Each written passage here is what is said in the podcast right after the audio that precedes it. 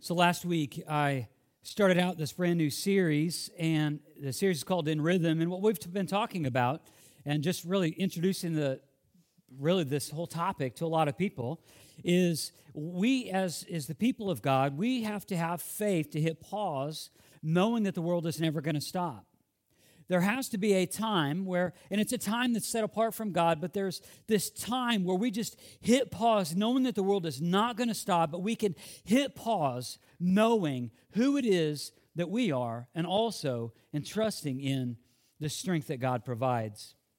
And, and last week also, I identified really what Sabbath is, and I said Sabbath is a container that we choose to fill with better things. The Sabbath is a container that we choose to fill with better things. I'm so thankful that, that the Sabbath isn't to be stale. It's actually supposed to, to add life to you. There's delight there. We're going to see this next week. There's a time to contemplate God. We're going to see that in two weeks. And today, what we're going to see is Sabbath is a time of rest. The Sabbath is a time of rest. Now, let me just kind of see who's in the crowd. Uh, I believe most of us probably have these, these little phrases that our mom and dad, or maybe our grandma and grandpa, have said throughout the years. Like, you did you grandma and grandpa ever, or your mom or dad ever have this like this phrase? They like said it all the time, and it's like somehow it's just stuck in your mind. You don't even know where it necessarily came from, but it's just there. And uh, and and oftentimes we don't even know that it's there until we say something that our parents said, and then it, we dawn, it dawns on us. We're like, I am my mom I am my dad. And then it's kind of like the aha, like, oh my goodness, I'm becoming who I thought I'd never become. That's all right. They raised you. You're alive. They did their job, right? So you're here. You're doing well.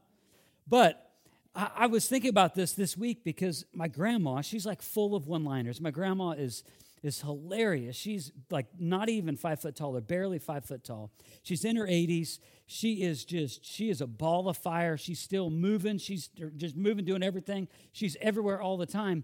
And I remember distinctly, time after time, that I'd be sitting in her dining room. It's an open floor plan into her kitchen. I'd be sitting in, in, the dining room at the table, and my grandma would put her hands on the, on the little island there, and she would say, I am sick and tired of being sick and tired. And, and I remember her saying this over and over and over again, and I'm just, and I didn't dare to say anything to her, but what I wanted to say to her was, Grandma, I have the fix for that. I really do. Just stop. Just stop. That's all you gotta do is just stop. She doesn't know what it means to stop. She's the type of person who always thinks her house is dirty. Now she lives she lives alone with her cat and her cat's clean, she's clean. Her house is immaculate. It's like a museum. Like you go in there, it's always clean.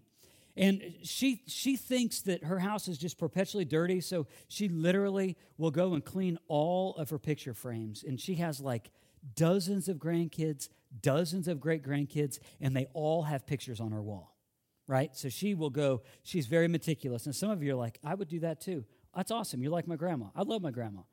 But she doesn't know how to stop. And, and I didn't dare say it to her to just, I wanted to honor her and just kind of like, how do you broach that subject? But she would say, I'm sick and tired of being sick and tired. And I'm thinking, all you have to do is stop.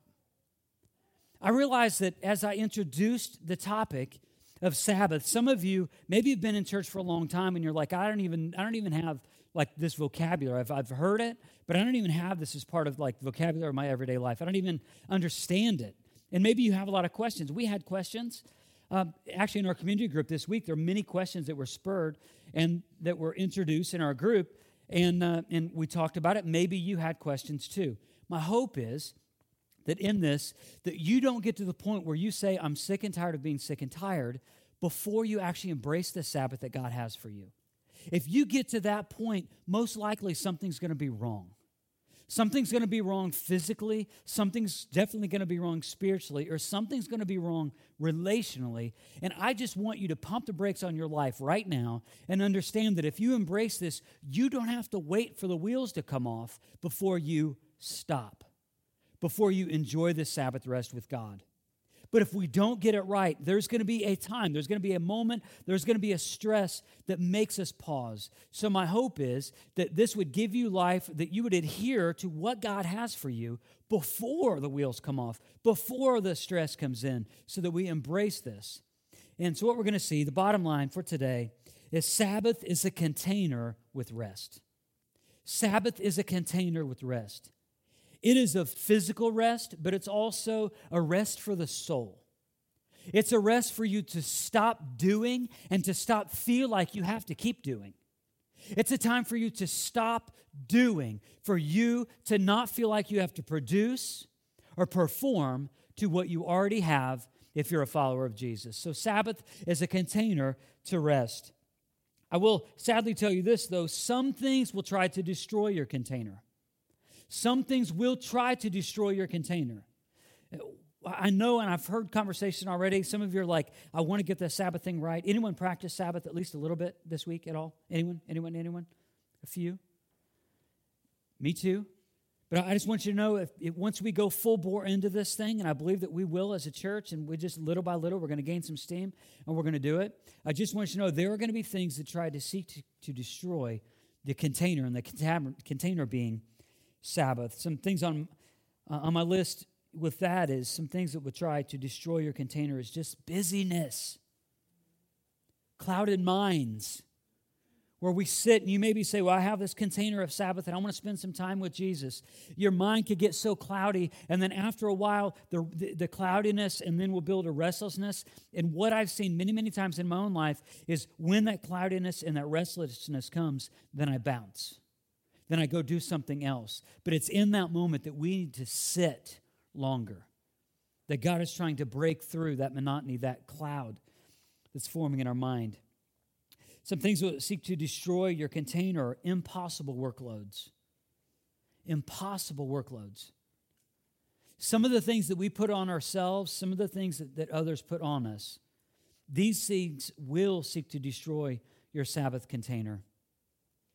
There are going to be some irresistible decisions. There are going to be decisions that you're put up to, and it seems like I, I, I have to do this. Like you feel so compelled to betray the Sabbath, although you know that it's the right thing for you. There's going to be there are going to be times, and those things are going to be there to seek to destroy your container of Sabbath. There, there are also there are also going to be some things that try to get into your container. To try to get into your container kids' activities, meetings, cutting the grass, doing chores around the house, all paid and unpaid work will seek to get into your container. I mean, you can just mark it down. These things will happen. But what we're going to see today in Deuteronomy 5, that's where we're going to be right now. In Deuteronomy 5, starting in verse 12, what we're going to see is God knew what we needed before we knew what we needed.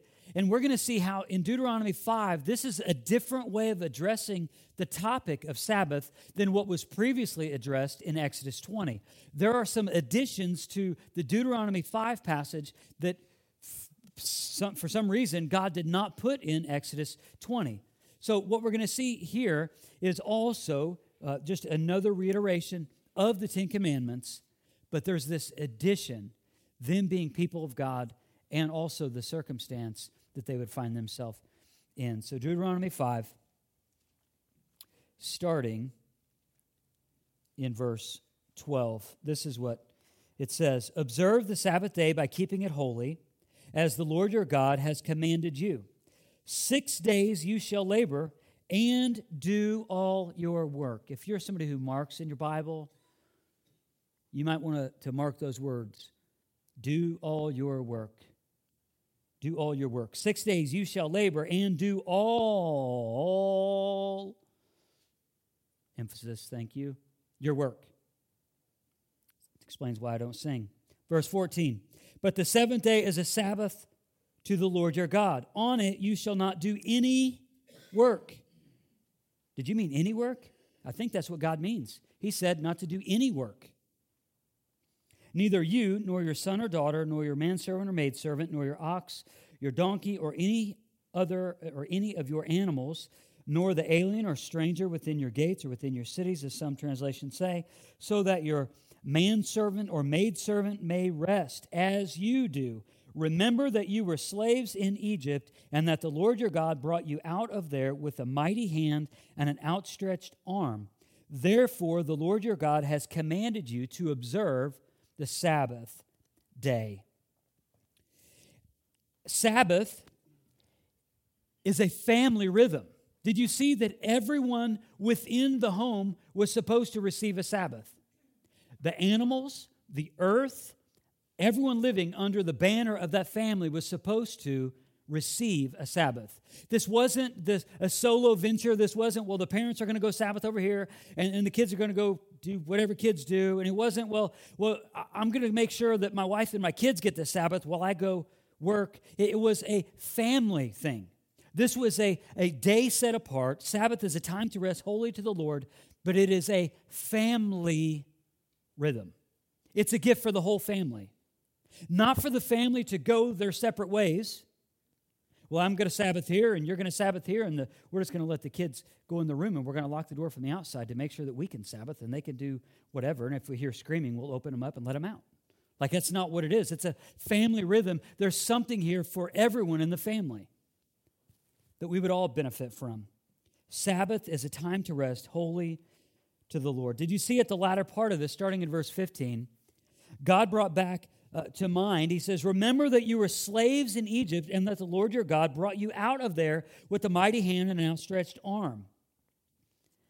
What he's, what he's reminding them is remember the time when you had no control over your day.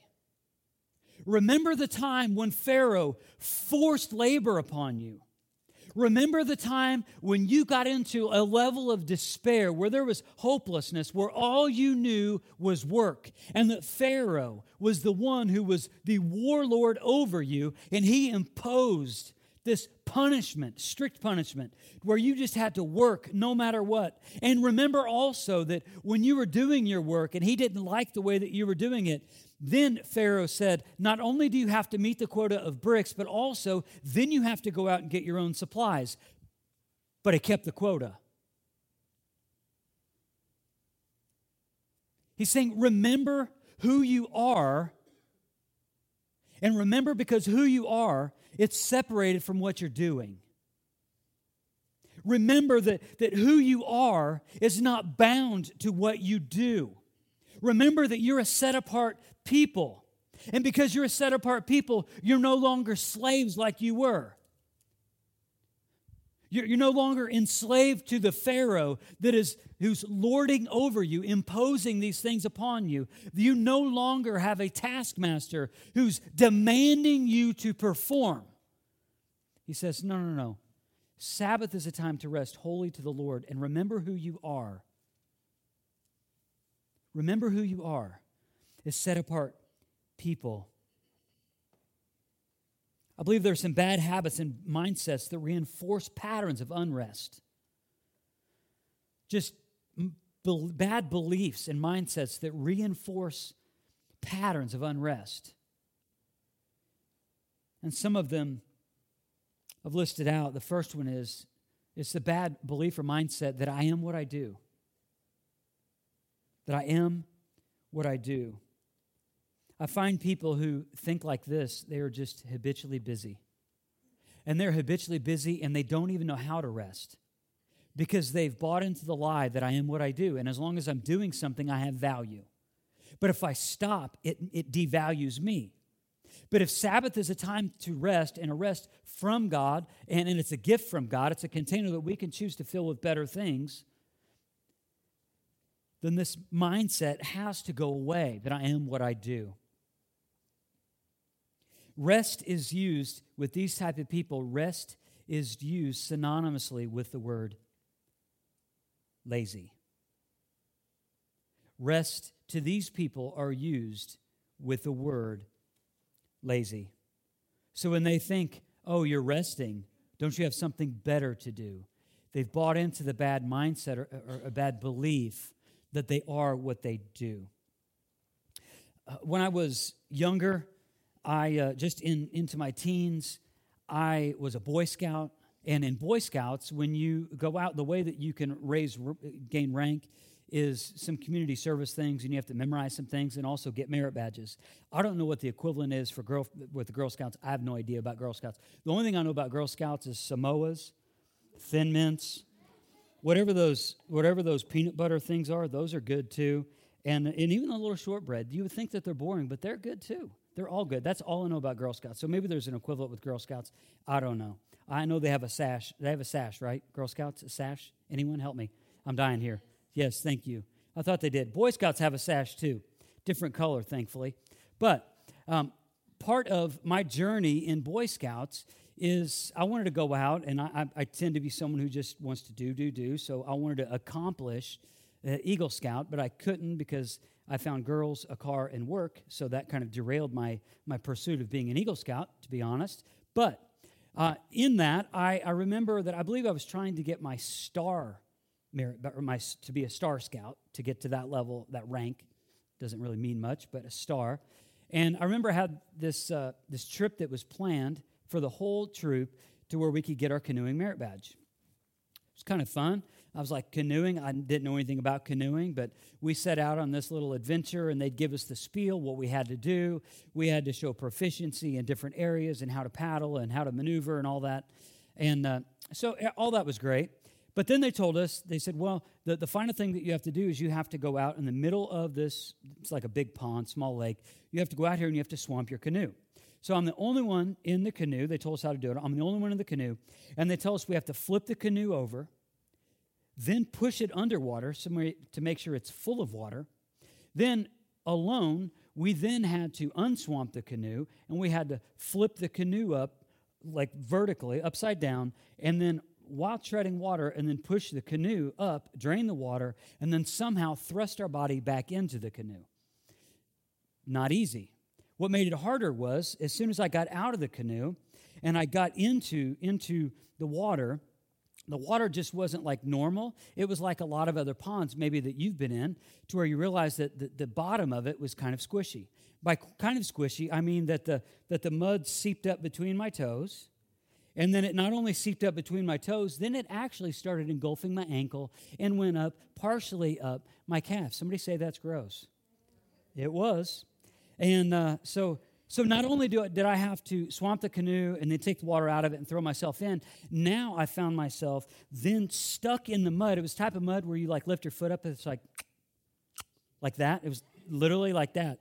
So minus the sound effects, those were free. So so in that, not only did I have to, to do all that with the canoe, then also I had to unstick my feet and my legs from the mud. I successfully did it. Thank you very much. You don't seem impressed. I did it. I remember getting out of or starting to, to get in the procession to leave, and, and all of the canoes were kind of stacked up, and I was a ways off. And I remember looking out, and, and, and I noticed that it was something odd as, as the, the rest of the scouts were getting out of their canoes, there was a bit of concern on their face because then the scoutmasters had, I noticed that they had taken their knives and they were taking their knives and they were actually cutting these black things off of their legs and ankles. Um, and then it got progressively more difficult. Um, and that was kind of gross, right? So, so then I'm thinking, yeah, that's just disgusting. And so eventually I got out and they, they, they I don't know what you call that, de-leeching, de-slug. I don't know what it was. They de-whatevered and took the nastiness off there, but they literally had to cut it off. My, had to literally just kind of like right, right down your skin to take them off. It was gross. We all agree. You see, in the scouts, I I wanted to gain rank. So, to, to gain rank, I had to get a merit badge. I had to go through something that was difficult like that. Many of us, we treat our busyness as a merit badge, the merit badge of success. Many of us, we, we think our busyness is, well, I've got to do these things if I'm going to be successful. And if that is even anywhere in your, in your mind and in your heart, you've already bought into the bad mindset and belief that I am what I do. If you, if you believe for a second that your busyness equals success, you have already bought into the bad mindset. And really, it's a corrosive belief. Another thing I have on my list is this People say, Well, I just have too many things to do to rest. And usually, when people say this, they start going down the list of their kids. And like, my kids have this, and my kids have this, and my kids have this, and I've got this, and I've got this, and I have to work, and I have this. But but really, the underlying question I think that has to be asked is why do you do all those things? Like, what leads you to think that you have to say yes to all of your kids' activities? What leads you to think that you have to say yes to every serving opportunity? What, what leads you to say yes to every time that somebody asks you to, to do anything or go anywhere, you automatically feel like you have to? We may say, well, I just have too many things to do to rest.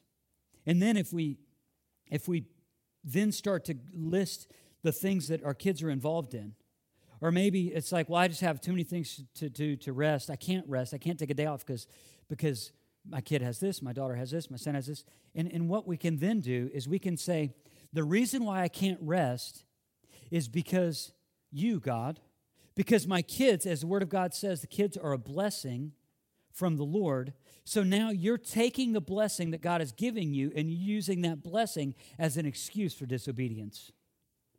So, so you're using God. If you say, well, I have, have too many things to do to rest, what we do in this way, in, in parenting, is we blame God for not allowing us to do what God told us to do.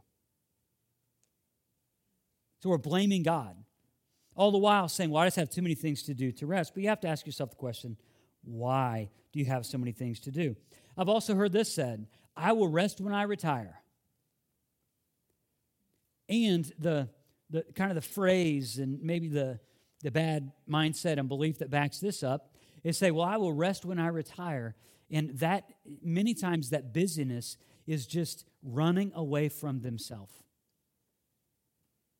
Running away from themselves.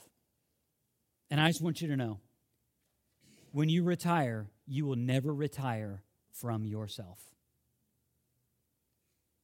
You may retire, have your feet in the sand, the mountains. But you know what else is going to be there? You. You're never going to retire from you. God has given us a Sabbath.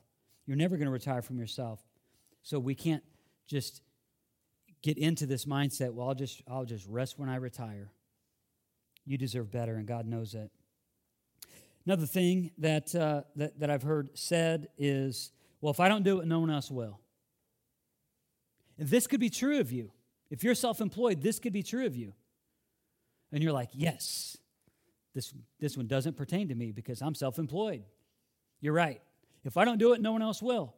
And perhaps that's right. So, another question that I, I would ask in regards to that, and I introduced this question last week, is if you are self employed and, and you feel the, the weight of your company and the weight of your doing and all these things, all that's on your shoulder, you have to ask yourself the question do I trust that God will meet my needs and concerns if I Sabbath? Because remember, it's having faith to hit pause in a world that never stops. So, sure, if I don't do it, no one else will. Perhaps that's true. But do you have faith to believe that God is going to meet all of your cares and concerns if you rest in Him? Also, with this, if I don't do it, no, one else will, is, is what's commonly referred to as the martyr complex. And this is the, it's really a self centered thing, but it's this idea that, that I've got this to do, and they, I, I got to go help them, and I've got to go help them. And, and it isn't a matter of silently helping. You let everybody else know that you have to go help them. And it's not the help that is, is what is driving it, it's yourself. And it's this mindset well, if I don't do it, no one else will. So then you're explaining away your busyness. You're explaining away why, most likely, why you're involved in more things than you ought to be. This also would explain why, why it is that there's a, a, a gross amount of helicopter parenting, not allowing our kids to be themselves. And you say, well, if I don't do it, no one else will. I've got to look out for them. No one, uh, they're my kids. I, no one else is going to do it, or, you know, if no one's going to do it, then I'm going to have to do it. And this is all rooted in the martyr complex. It's saying that I, I, I am more important. And I'm doing these things, and I want you to see that I'm important because I'm doing them. And I want to just add some level of comfort and wisdom and discernment to you. You are not the person who's supposed to fix everybody's problems. You are not the person who's supposed to fix all of your kids' problems. And, Christian, let me just make this clear. You are not the Holy Spirit. You're not. So we don't need to seek to be the Holy Spirit for God. He does that all by himself, and he does a really good job at it. He really does. So, this mindset or bad belief that uh, if I don't do it, no one else will. Again, we have to look at what is it that motivates us. Adam Mabry, I mentioned this last week. Adam Mabry, in his book, The Art of Rest, he says that many people don't rest because they have their own version of the good life or they have their own version of heaven that they're pursuing. So he has some of these things, and he says people don't rest because their version of heaven or the good life is a vacation once a year. Or if you're affluent and have the means, maybe two or three times a year. That's just not the version of the good life. The version of the good life isn't a, a weekend trip that you can take to the beach. That's not the good life. Uh, the good life for you isn't a trip that you get to go to the mountains. Well, I have enough money now, I can go out to eat. That's not the good life.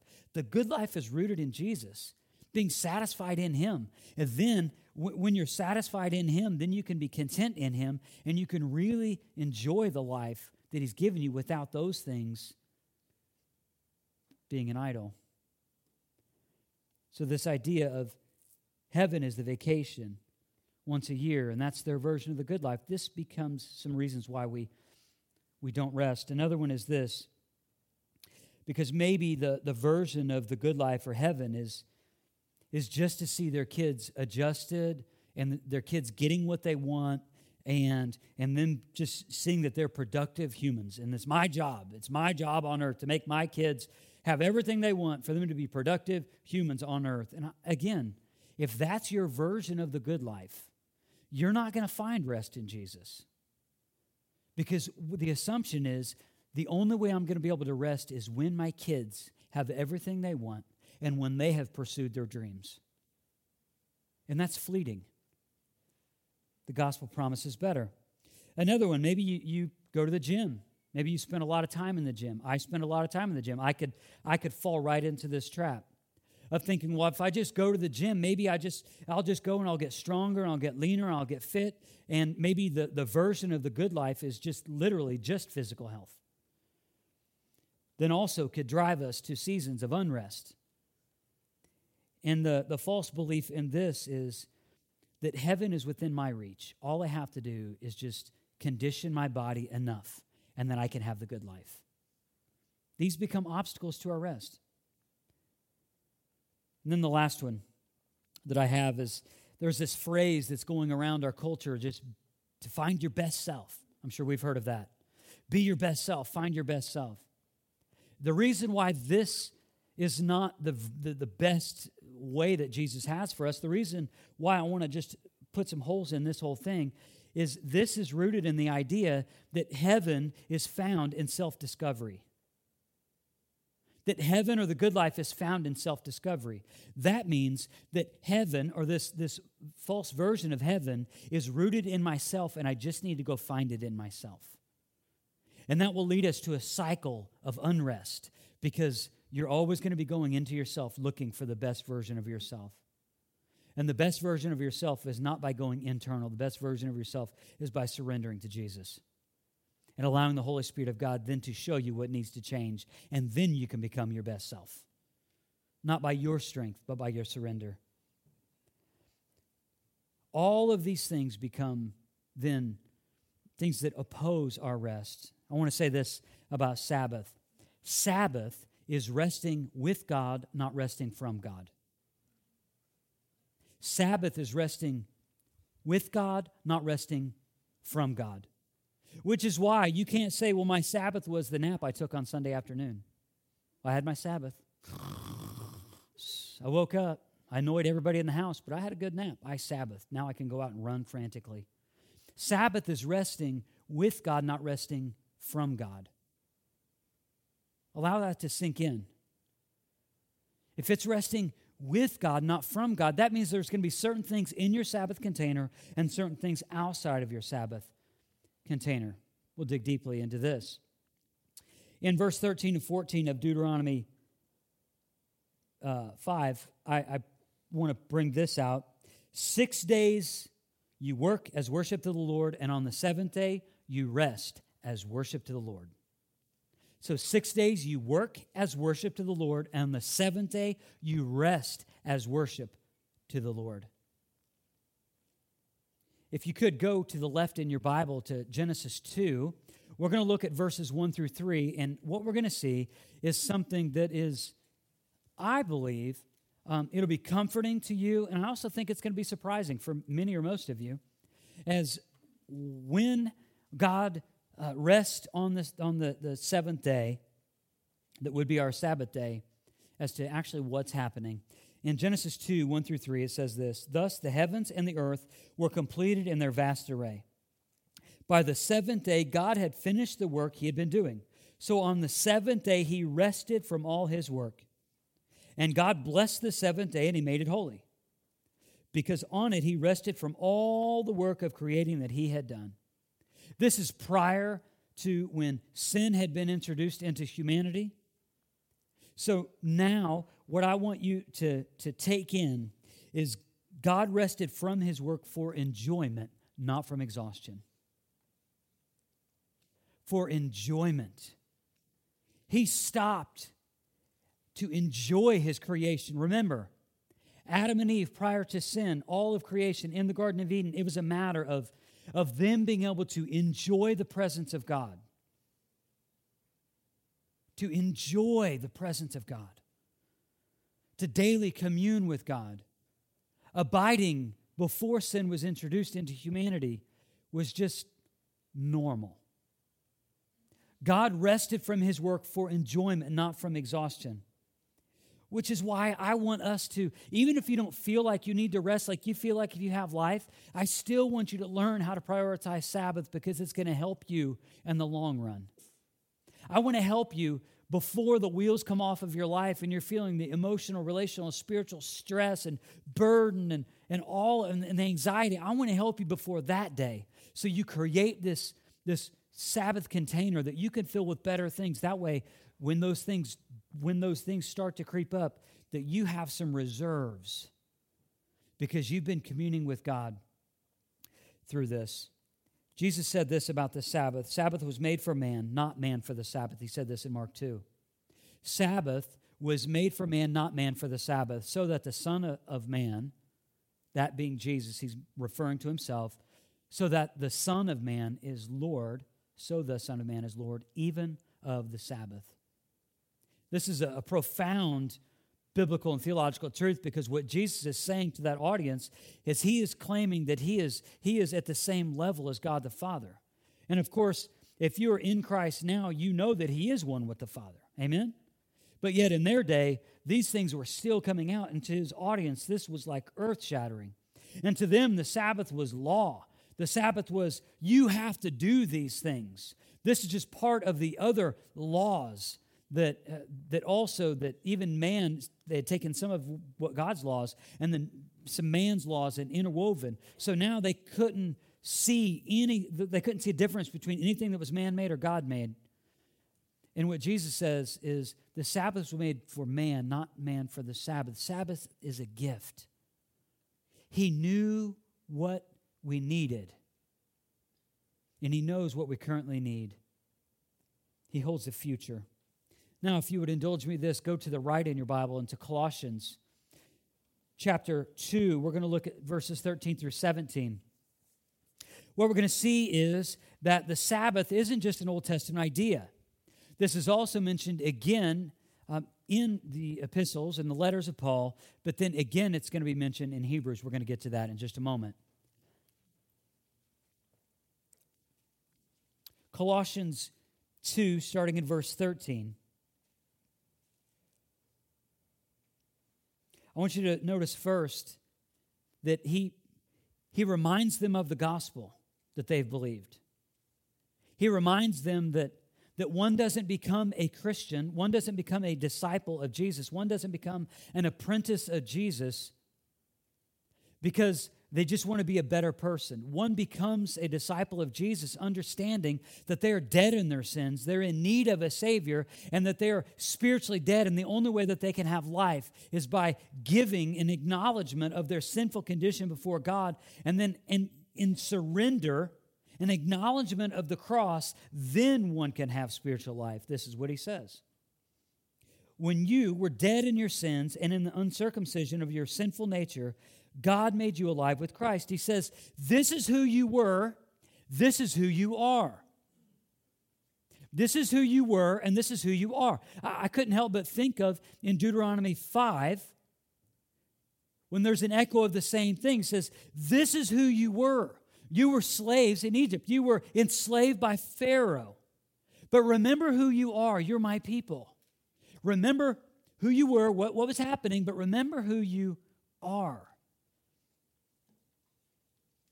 God made you alive in Christ. He forgave all of your sins, having canceled the written code with its regulations that was against us and that stood opposed to us. What he's making reference to is the innumerable uh, laws that were imposed upon the people just so they could strive to be with God. And Paul says, no, no, no, no. Remember the gospel, it did away with all of those things. The gospel is better, it's more satisfying. It's not on a matter of what you do, it's a matter of what Jesus did. And our response of surrender. He forgave us all our sins, having canceled the written code with its regulations that was against us and stood opposed to us. He took it, nailing it to the cross, and having disarmed the powers and authorities, he made a public spectacle over them, triumphing over them by the cross. Therefore, do not let anyone judge you by what you eat or drink, and with regard to a religious festival, a new moon celebration, or a Sabbath day. These are a shadow of the things that were to come, but, but excuse me, the reality, however, is found in Christ. There were some legalists who had come into the church and they were imposing rules, so they were adding this level of legalism on top of the gospel. And anytime you add rules on top of the gospel, it stops being the gospel. It begins in that moment to be a false gospel. And these legalists had come in and they were saying, sure, yeah, you can have the gospel, but you also have to adhere to the new moon celebration. You have to really watch what you eat. You're going to have to have a kosher diet, just like the good Jews were. And you're going to uphold every religious festival. And then he even says Sabbath day. Now, you may look at that and say, well, didn't he just say that he did away with the Sabbath day? That's not actually accurate because what we're going to see in Hebrews 4. Instead, what he's talking about is the Sabbath day is not bound to the Jewish calendar. This would be life giving for some of you if you're in law enforcement. This would be life giving for some of you if you work in the medical field. Uh, some of you, maybe you drive a truck or you have just a job, your profession is very erratic. And you may say, well, if if I'm just supposed to adhere to the Jewish schedule to where it's like, you know, Friday night to Sunday, to, excuse me, Saturday night, like it's that, then, then that seems like it just bookends my life. And what Paul, what Paul is saying is, I'm giving you an allowance for things that are, are actually a little abnormal. So the Sabbath day, the strictness of that particular day, he says, doesn't exist anymore, but instead observe the Sabbath day, but now you have freedom to make it fit into your schedule. Still not convinced? I totally get it. Hebrews 4, starting in verse 9. This will be on the screen. There remains then a Sabbath rest for the people of God. For anyone who enters God's rest also, rent, also enters um, from his own work, or he rests from his own work, just as God did from his. Let us therefore make every effort to enter that rest, so that no one will fall by following their example of disobedience. The word just previous to this, in its context, was just speaking about and warning and strictly talking about what the people were doing. They weren't abiding by uh, God's law of love. They were just kind of doing their own thing and they were they just become disobedient. And in their disobedience, apparently they were neglecting some of these things.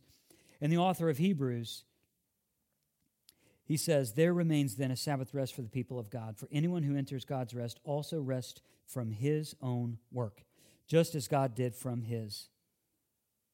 You see, Sabbath is resting from all paid and unpaid work. Paid work makes a lot of sense. Like that, that's crystal clear. Unpaid work may be a little bit ambiguous, but we're going to dig into this to help you to understand it. I want to use this quote by Ruth Haley Barton to, to, uh, to introduce this part. Sabbath is a way of arranging our life. This is what she said Sabbath is a way of arranging our life to honor the rhythm of things work and rest, fruitfulness and dormancy, giving and receiving, being and doing, activism and surrender. So she says Sabbath is a way of arranging our life to honor the rhythm of things, the rhythm of our being and our doing and our striving and our resting. So, how can one figure out what constitutes either paid, or excuse me, what is unpaid work or not? So, this is the, the first question. Maybe you want to write this down. This won't be on the screen. When trying to figure out what is unpaid work, here's, here's one question to help you Is your work, paid or unpaid, part of a list that gets checked off upon completion? is on, and you're trying to figure out, okay, what goes into my Sabbath container? What, what is actual rest? What is work? What is unpaid work? Question Is your work, paid or unpaid, part of a list that gets checked off after completion? If it's part of a list that gets checked off after completion, that it speaks into our striving, our accomplishing. Sabbath is not a time for us to strive and accomplish, it's to rest in who Jesus is and to delight and contemplate him. Another question is this Does your working make you feel worthwhile? Does your working make you feel worthwhile? Does like does just something like stir in you when you're you're trying to Sabbath and trying to figure out what's unpaid work? Is there something that just becomes gratifying? Like I'm doing this. That too is a sign you're trying to meet your own level of success. Another question this one's very outright. Will this make me feel accomplished? Will this make me feel accomplished? Sabbath is a time to rest with God, not rest from God. Will this make me feel accomplished? And is this work, another question, is this work just an attempt to avoid being by myself? Is this work just an attempt to avoid being by myself? Or am I using my work to hide from God? Am I using my work to hide from God? You see, Sabbath rest is a, is, it's a rest from a God who's rescuing us. The God who rescues. It's the God who was, who was trying to rescue the people of Israel in Deuteronomy 5, try and rescue them from just this bad pattern of belief that, that they are what they do and that they're that maybe that they're just they just feel like they have to work and strive and strive and strive because Pharaoh was was oppressing them and they just maybe started to believe that. And God reminded them who they are. God was trying to rescue them. And I believe he's still trying to rescue us. Sabbath rest has many counterfeits. Some of the counterfeits are these watching TV, looking at your phones. Be specific Instagram, Facebook, YouTube. The idea that work is my rest, or shopping. Got a couple more, just in case none of these speak into you. The idea of napping, that's a counterfeit Sabbath doing chores, or thinking that my Sabbath is simply a day off of paid work so I can go do what I want to do. That also is a counterfeit Sabbath. All right, so I, I need 100% participation on this next part. And then I promise you, once we get done with this, I'm going to give you some takeaways, then we're through. So, but if not, I'm going to drag this thing on for 30 minutes. So, really, the length of the sermon is determined by your participation, all right? Um, so I'm going to I'm going to say this little jingle that you should know, and then I need someone. There's going to be a winner with a prize. Um, I know, I know. So incentives here. So you're going to get a prize to see how well you do in completing this jingle, and I'm hoping that somebody does. If not, I'm going to keep the prize myself. All right. So that's fine. So it's really up to you. The length of the sermon, who gets the prize. I mean, there's a lot. There's a lot at stake here. All right. You are you in? Are you in? All right. Um, I, I have to get the jingle in my head. All right, I got it. Finish this. Give me a break. Give me a break. Break me off a piece of that. All right. So, very well. There was someone in this area who was the loudest. Just, oh, everyone was the loudest. So it was one family. Uh, all right, cool. So here you go. This one goes to you. No, I'm not going to throw it. I'll put an eye out or something. That's a lawsuit. Here you go. You got to come up and get it. You are you are full size Kit Kat bar. See, that's the way we roll around here. Awesome. There you go. Yep. Although you all deserve a reward, which is why when you leave today, you're all going to get a Kit Kat of your own as a reward. So, not a full size though. Sorry, couldn't afford that. Here are the takeaways, and I'm going to wrap up this talk. Knowing that Sabbath is a gift, and Sabbath remains for believers today. True in the Old Testament, true in the New Testament, true of today. Therefore remains a Sabbath rest. Sabbath is a family rhythm. Sabbath is a family rhythm. Sabbath is a time set apart for rest. And this rest is a time to rest with God. Sabbath is a time to rest with God, not a time to rest from God.